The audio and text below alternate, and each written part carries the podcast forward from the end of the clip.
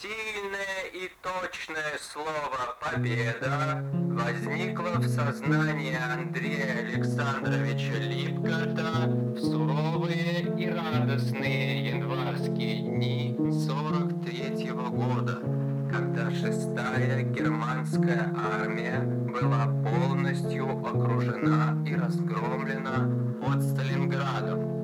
Именно в те далекие дни войны, точно ощущая обжигающий ветер Сталинградской битвы, в душе главного конструктора народился первый смутный образ будущей машины.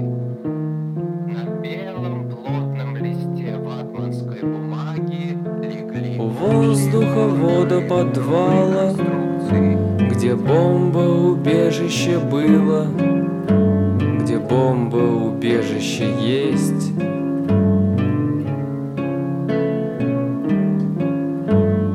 Победа спустилась и встала, горючее сердце остыло, и старая краска готова облезть. Андрей Александрович торопливым движением снял очки в роговой оправе и костяшками пальцев сыграл по столу вот так. Беря то ниже, то выше, как бы нащупывая единственную верную достаточно, чтобы молодой натуральную инженер величину. в чем-то не дотянул. Вы могли еще открыть еще дверь машины, более нажимать на педаль, форму автомобиля. брать в руки руль, опускать окно. Я вижу ее от подъезда, она украшение места,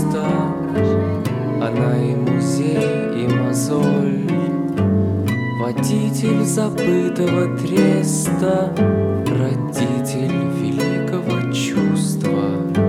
Спасибо, что это застать нам позволил.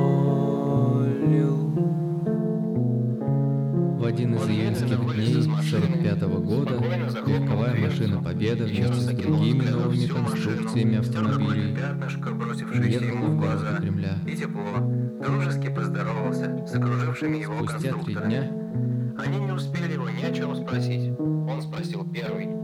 Деловитый и спокойно главный конструктор заговорил о том, что интересовало его с той минуты, когда машина вышла из Кремля, и что являлось теперь главным.